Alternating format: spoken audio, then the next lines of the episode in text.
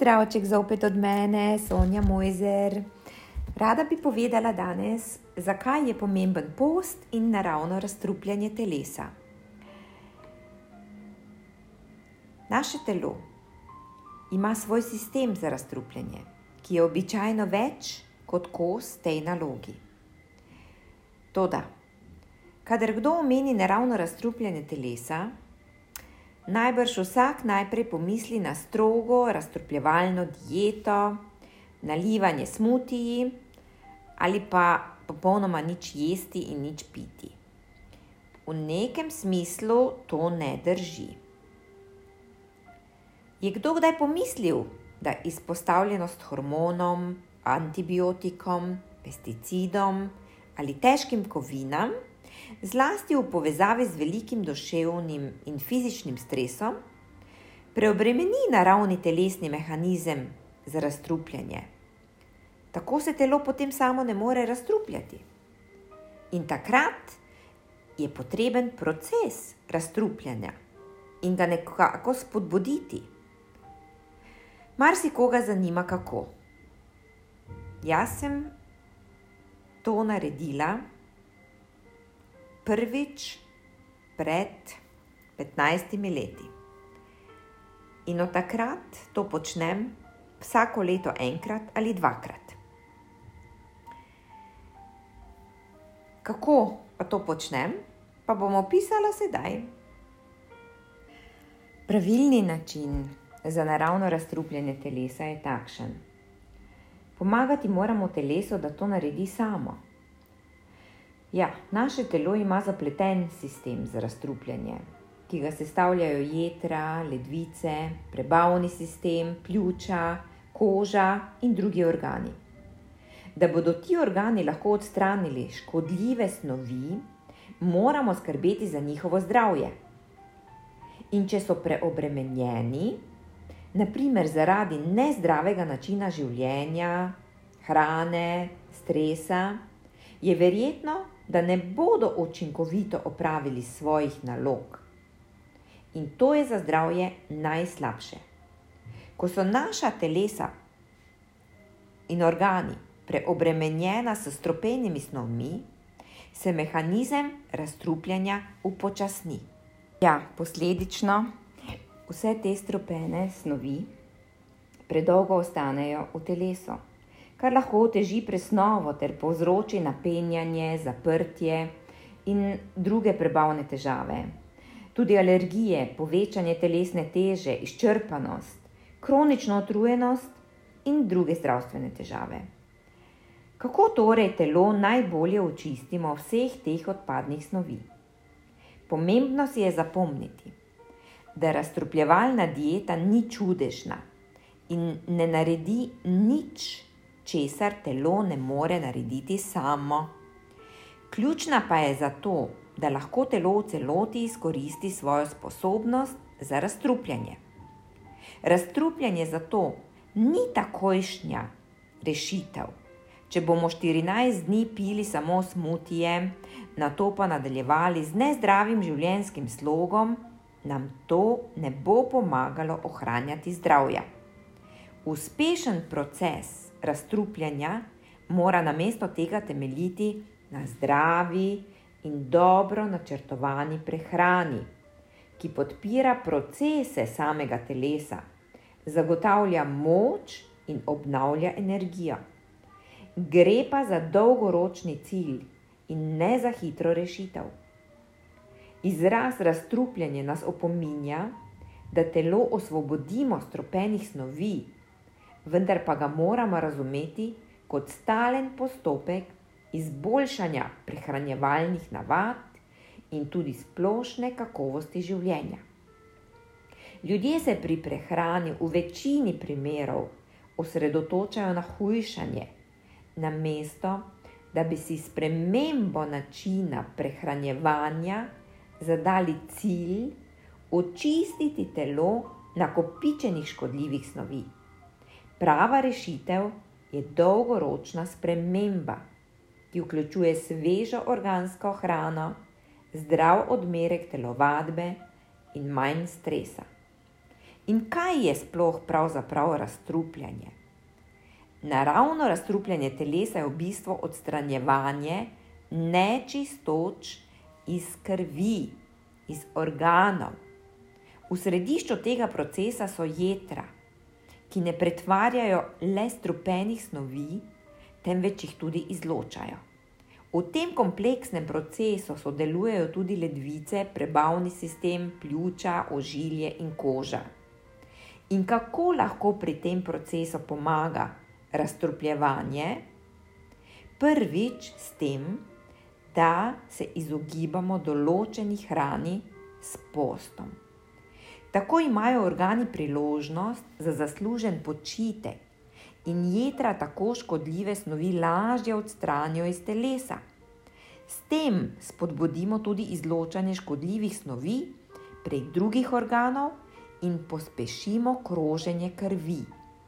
Z uživanjem ustrezne hrane za razstrupljanje pa telo napolnimo s koristnimi hranili. In kdaj potrebujemo razstrupljanje? Kako vemo, kdaj naše telo potrebuje pomoč, če pa se lahko razstrupi samo? Nekateri strokovnjaki so mnenja, da bi morali razstrupljevalno dieto vsi opraviti vsaj nekajkrat na leto. Vendar pa ta dieta ni primerna za vsakogar.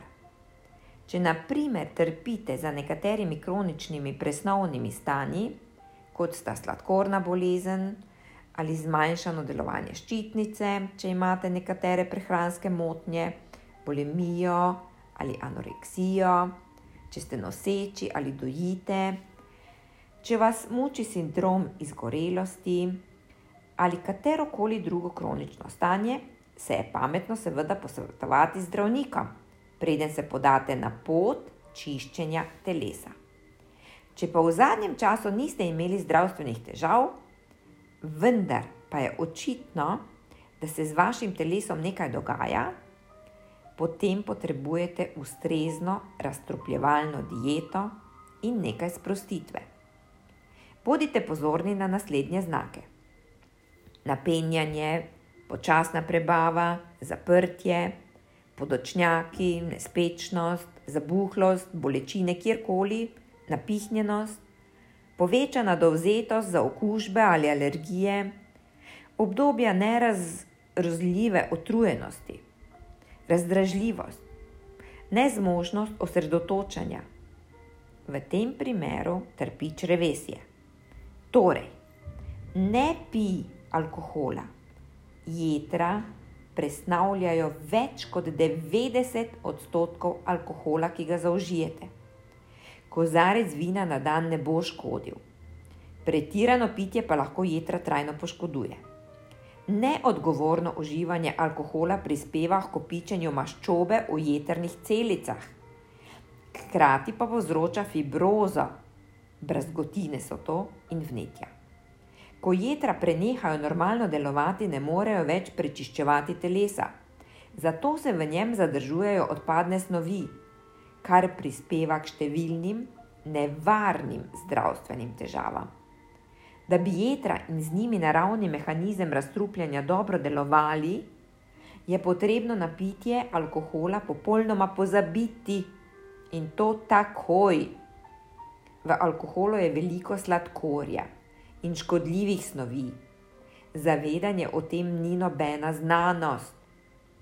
Piti je potrebno čisto vodo. Ko bi le vsi vedeli, kako koristno je pitje vode za naše zdravje. Pitje vode pospeši delovanje prebavnega sistema, prispeva k učinkovitosti absorpciji hranil in pomaga odstranjevati strupene snovi iz telesa zaradi česar ima bistveno vlogo pri naravnem razstrupljanju. Vodo si lahko predstavljamo kot prevozno sredstvo za škodljive odpadne snovi, ki jih je treba odstraniti iz telesa. Ker je voda ključna za sproščanje strupenih snovi, medtem ko dihamo, se potimo ali uriniramo, je ustrezna oskrba telesa z vodo eden najboljših načinov, za njegovo naravno čiščenje. Kako torej vemo, da pijemo dovolj vode? To ni preprosto, saj je količina vode, ki jo potrebujemo, odvisna od več dejavnikov, kot so prehrana, zunanja temperatura ali telesna dejavnost. Strokovnjaki priporočajo, da moški popijajo približno 4 litre vode na dan, ženske pa liter manj, torej 3. Ja. Pomembno je vedeti, da priporočila zajemajo vse vire tekočine, od vode in drugih pijač do hrane. Približno 80 odstotkov našega skupnega vnosa vode običajno predstavljajo pitna voda in druge pijače. Vključno seveda za kavo, ne? preostanek pa dobimo s hrano. Voda je ključna tudi za odvajanje soli iz telesa. Preveč natrija namreč povzroči, da telo zadržuje tekočino in sprosti hormon, ki zavira uriniranje. Če pa pijemo več vode, se bo izločanje tega hormona upočasnilo, kar bo omogočilo normalno uriniranje in hitro očistilo naše telo. To je zelo pomembno, saj lahko zastajanje tekočine poškoduje ledvice ali jedra in s tem prepreči tudi razstrupljanje telesa. Ja, nekateri se vprašajo, kaj pa če ne prenesem navadne vode? Ja, potem pa vodo zmešaj z malo stisnjene limone. Dodatek mete spremeni okus, ki je zelo odličen. Ta napitek je še posebej koristen zjutraj, saj spodbudi prebavo. V svojo jutranjo ali dnevno rutino je zdravo vključiti še pitje zelenega čaja. Kombiniranje s čajem iz mešanice zelišč za razstrupljanje je prav tako odlično.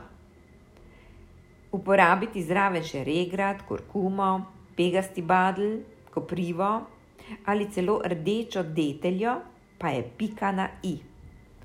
In še korak dlje, zelenjavni sok. Zelenjava, ki je sezonska, kot je špinača, brokoli, zelje, pesa, kaj pa jaz vem. Je dobro piti na tešče. Je znan po izjemno dobri razstropitvi telesa. Seveda je zaželjen sokovnik. Obvezno se je potrebno izogniti nezdravimi eh, olji. Rastlinsko ali sončnično olje, kot tudi bombaževo ali repičino olje, pri segrevanju sproščajo stropene kemikalije, ki jih znanstveniki povezujejo z rakom. Vplivajo pa lahko celo na naše možgane. Kupite dobro olje, vredno je. Ampak na srečo obstajajo torej alternative, ki so veliko boljše za razstrupljevalno dieto. Uživanje v bogatih okusih oljčnega ali kokosovega olja ne ogrožata sistema za razstrupljanje zdravja. Obvezno je potrebno odstraniti beli sladkor in predelano hrano. Vemo, kako mamljive so sladkarije. Mm. In kako težko se je odreči. Ja, posladko na mizi. Vendar pa uživanje sladke hrane prepreči razstrupljanje telesa. Vsa sladka in predelana hrana lahko naprimer povzročita maščobno jedrno bolezen, pri kateri pride do kopičenja maščob v jedrih, kar ovira njihovo delovanje. Velik korak v smeri učinkovitejšega naravnega razstrupljanja telesa je že to, da v kuhinji ali kjerkoli druge nimate nezdravih prigrizkov, ne kupite jih. A to ne pomeni, da se je potrebno popolnoma odreči svojim najljubšim pregrehom. Sladica je namreč lahko presna in še povrhu zdrava.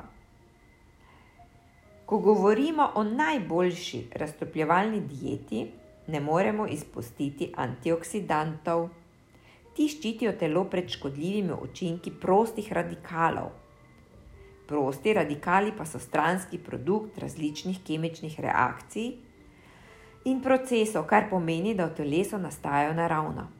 Če pa jih telo proizvede preveč, naprimer zaradi kajenja, uživanja predelane hrane ali izpostavljenosti stropenim snovem, lahko celicam povzročajo škodo. Zato so povezani z več smrtno nevarnimi stanji, kot so bolezni srca in ožilja, rak, okvare jeter, prezgodnje staranje in podobno. Najboljša hrana za razstrupljanje zato vključuje živila bogata z antioksidanti, kot sta vitamina A in E, naprimer pomaranče, kivi, oreščki, avokado. Prepričana sem, da vsak od nas ima doma nekaj živil bogatih z antioksidanti, kot so čebula, česen, listnata zelenjava, agrumi, buče, jajčevci. Da niti ne omenjam zelenega čaja, ki je odličen pripomoček v boju proti oksidativnemu stresu. Zelenjava, sadje in zelišča pa niso le odlična hrana za razstrupljanje, ampak so lahko tudi slastni, celo surovi. Kombinacije različnih zelenjave dajo telesu potrebne vitamine in minerale. Odlična je za prigrizek na mesto čipsa ali piškotov. Z občasnim vegetarijanskim načinom prehranjevanja pa bomo deležni še ene koristi. Z lahkoto bomo povečali dnevni vnos kalija, kar je lahko protivtež nekaterim škodljivim učinkom, ki jih povzroči prevelika količina soli. Odlična vira kalija sta fižol in špinača. Dobra izbira pa je tudi zdrav prigrizek, naprimer banana. Kaj pa zelišča za razstrupljanje? Tudi ta so odlični oksidant, antioksidant. Delujejo pa tudi protibakterijsko, spodbujajo prebavo in še mnogo drugega.